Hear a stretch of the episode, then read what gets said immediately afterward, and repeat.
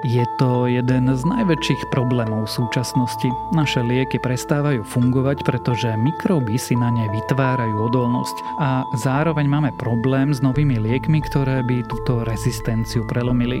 Vedci preto predpokladajú, že do polovice storočia môže odolnosť proti antibiotikám zabiť 10 miliónov ľudí ročne. Ja som Tomáš Prokopčak a počúvate Zoom, týždenný vedecký podcast denníka SME a Rádia FM. Tento týždeň zistíme, že s rezistenciou na antibiotika sme na tom ešte horšie, než sa domnievame. Dozvieme sa, že fajčenie má súvislosť aj s infarktami a pozrieme sa, ako sme na tom s jadrovou fúziou. Svetová zdravotnícka organizácia o nej hovorí ako jednej z najväčších globálnych hrozieb. Antimikrobiálna rezistencia sa rýchlo šíri a niektorí odborníci dokonca tvrdia, že ide o tichú pandémiu. Nedávna štúdia, ktorú zverejnil prestížny časopis Lancet, odhalila, že odolnosť proti antibiotikám v roku 2019 priamo zapríčinila 1,27 miliónov úmrtí a bola spojená s ďalšími takmer 5 miliónmi úmrtiami. Je to viac ako v danom roku spôsobili nákazy HIV a malárie. Navyše sa zdá, že antimikrobiálna rezistencia postupuje rýchlejšie, ako sa odhadovalo v najhorších scenároch. Rezistencia na lieky nastáva vtedy, keď sa mikróby spôsobujúce infekcie vyvinú tak, že dokážu úspešne odolávať lieku, ktorý ich má zabiť. Znamená to, že aj keď budete počas choroby antibiotikom poctivo užívať, už nebude na liečbu danej infekcie fungovať. Štúdia publikovaná v časopise Lancet zahrňala údaje z 204 krajín sveta. Odborníci v nej skúmali zdravotné záznamy približne 471 miliónov pacientov. Súčasťou dát boli aj úmrtia, ktoré zapríčinila práve antimikrobiálna rezistencia. Vedecký tím podľa týchto údajov odhadol, akých vplyv v každej krajine má. Vedci zistili, že antimikrobiálnou rezistenciou boli najviac zasiahnuté krajiny s nízkymi a strednými príjmami, ale aj krajiny s vyššími príjmami čelia alarmujúcim úrovniam. Podľa vedcov nová štúdia veľmi jasne ukázala, že globálna rezistencia by mohla spôsobiť, že každodenné bakteriálne infekcie sa opäť stanú neliečiteľnými. Niektoré odhady hovoria, že do roku 2050 by odolnosť proti antibiotika mohla spôsobiť až 10 miliónov úmrtí ročne. Ak by sa tak stalo, predbehla by aj rakovinu, ktorá je aktuálne hlavnou príčinou smrti na svete. Baktérie si pritom môžu vyvinúť antimikrobiálnu rezistenciu rozličnými spôsobmi. Prvý z nich je prirodzený. Ide o súčasť normálneho evolučného tlaku a ťahu, ktorý môžeme v prírode pozorovať. Druhou cestou je, akým spôsobom lieky používame. Napríklad vtedy, ak nedokončíme liečbu. Ak zavčasu prestanete užívať antibiotikum, baktérie, ktoré sa mohli pôvodne účinku lieku vyhýbať, sa začnú opäť množiť, čím prenesú svoju rezistenciu ďalej. Problémom je, aj keď antibiotika používame zbytočne. Platí však, že príčiny tejto krízy sú zložité. Začína sa to tým, ako užívame lieky, pokračuje s nečisťovaním životného prostredia antimikrobiálnymi chemikáliami, používaním antibiotik v poľnohospodárstve a končí sa to konzervačnými látkami, ktoré sa používajú v šampónoch a zubných pastách. Práve preto je nutné, aby nastala zmena v mnohých priemyselných odvetviach, inak sa šírenie rezistencie podľa vedcov nespomalí. Odhadovaný počet fajčiarov na celom svete je približne 1,6 miliardy, pričom 9 z 10 začne s fajčením pred 18.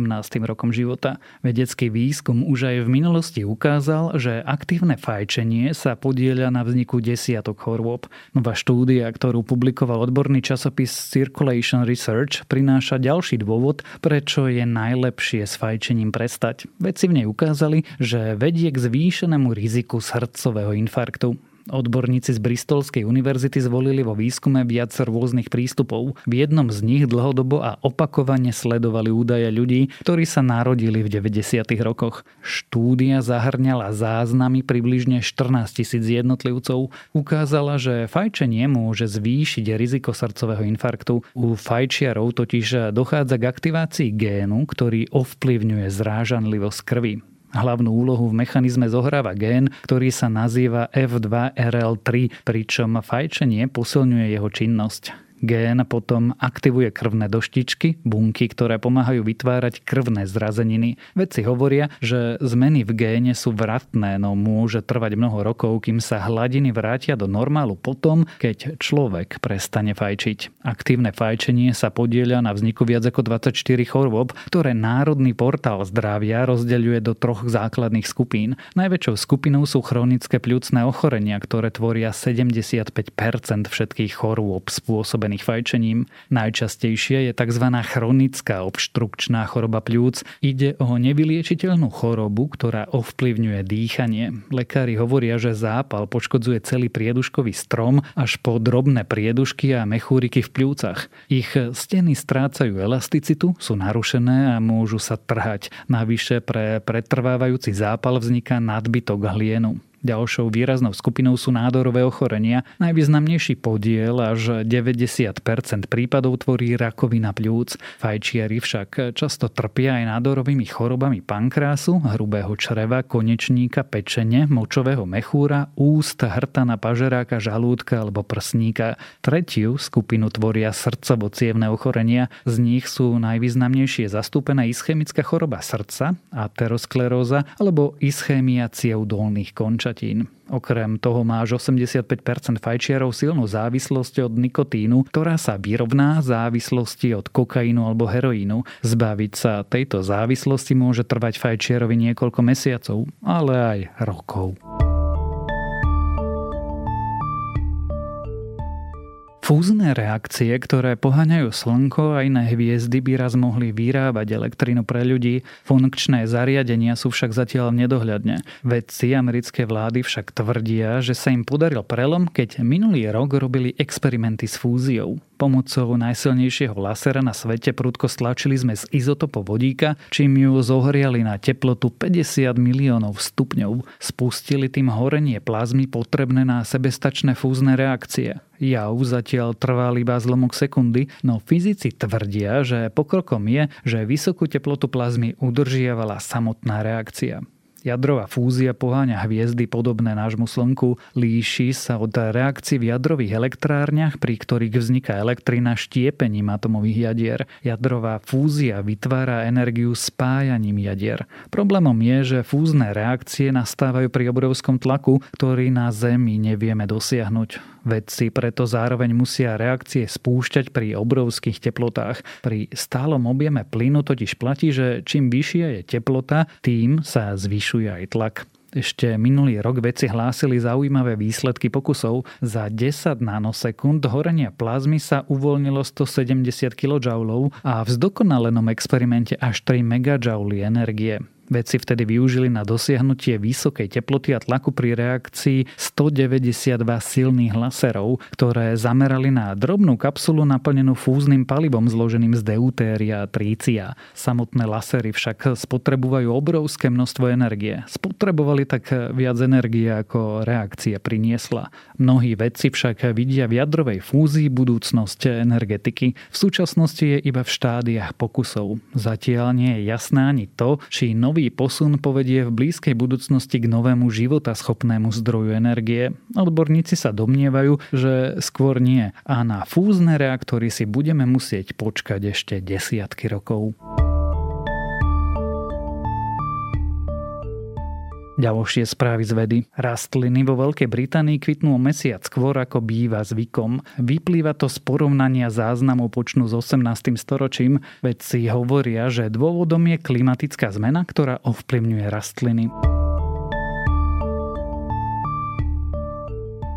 Nepilotovaná misia NASA na mesiac sa odkladá. Americká agentúra priznala, že štart prvej lode z programu Artemis, ktorý má vrátiť ľudí na mesiac, neprebehne skôr ako na jar. Artemis 1 pritom mala štartovať už koncom minulého roka.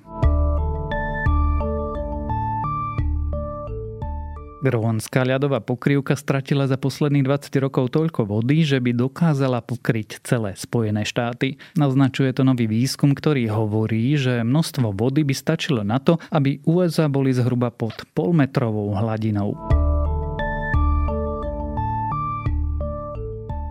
Vedci vytvorili nový materiál, ktorý by mal dokázať pohlcovať aj uvoľňovať veľké množstva energie. Látka pripomína tuhú gumu a navyše je programovateľná, takže by sa dala používať ako zdroj energie i ako ochranná pomôcka. A ak vás správy z vedy zaujali, viac podobných nájdete na weboch tech.sme.sk a primár.sme.sk.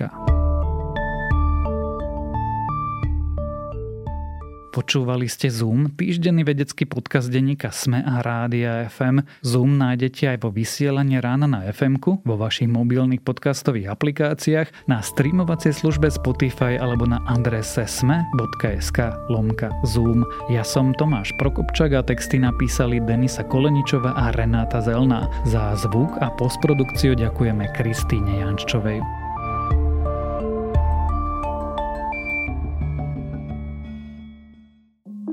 Volám sa Barbara Mareková a v denníku ZME pre vás robím podcast Ľudskosť o tom, ako na naše mentálne zdravie vplýva rodina a spoločnosť. S odborníkmi a odborníčkami rozoberám, ako sa v rodinách dedí trauma a ako sa dá v dospelosti uzdraviť.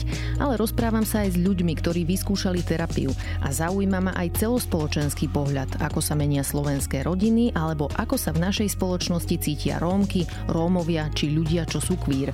Poďte sa učiť spolu so mnou, ako lepšie rozumieť sebe, ale aj ľuďom ľuďom okolo nás. Podcast Ľudskosť vychádza každý štvrtok vo všetkých podcastových aplikáciách.